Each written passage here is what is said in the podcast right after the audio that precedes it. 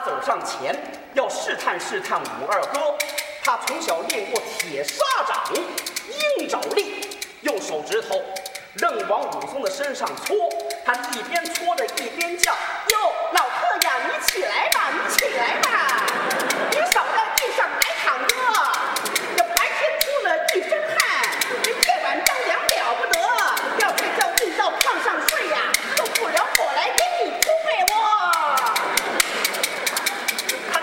捅着一边叫，手指头愣捅武松的嘎吱窝，是捅得武松把牙咬，心里说：“你这个娘们好缺德呀！”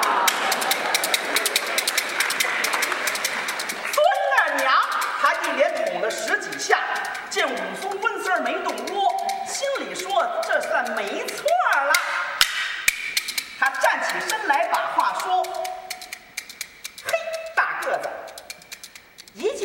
就捣乱，你还想砸我的包子锅？我开黑店，附近的好人们都知道，当官恶霸到这甭想活。你不带家不带锁，这样的军犯我还没见过。你路套里的银子还真不少啊！发配你还随便乱挥霍，你准是欺压良善常作恶，打死了人命逃不脱，仗着你家有财势，配经过十字坡。今天你犯在奶奶我的手，我宰了你这个地头蛇！说到这，他冲着后边一声喊：“店小们都过来，帮着奶奶干点活儿！”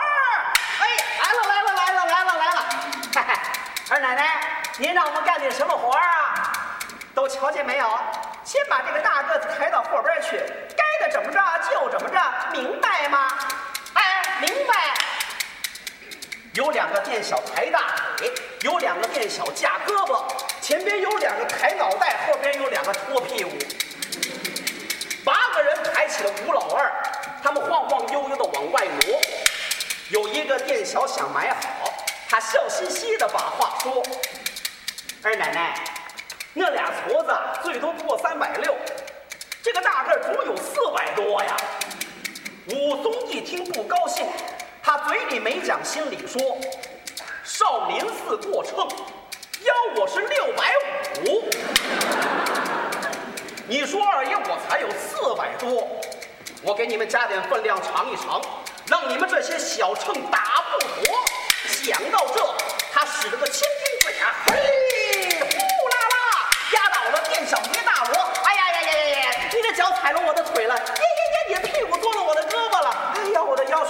了去了，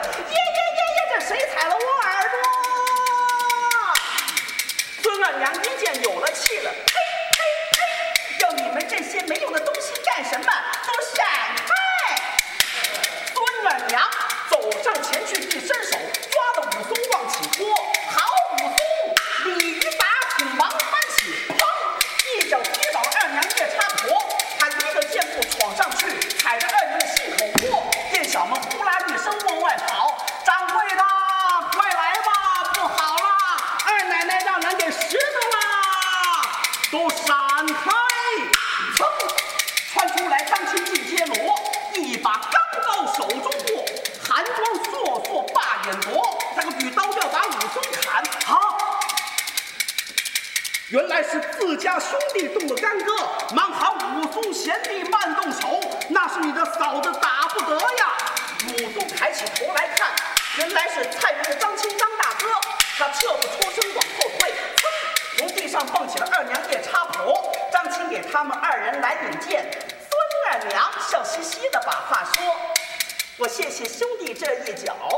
武松说：“我多谢嫂子没有把我下汤锅。”这就是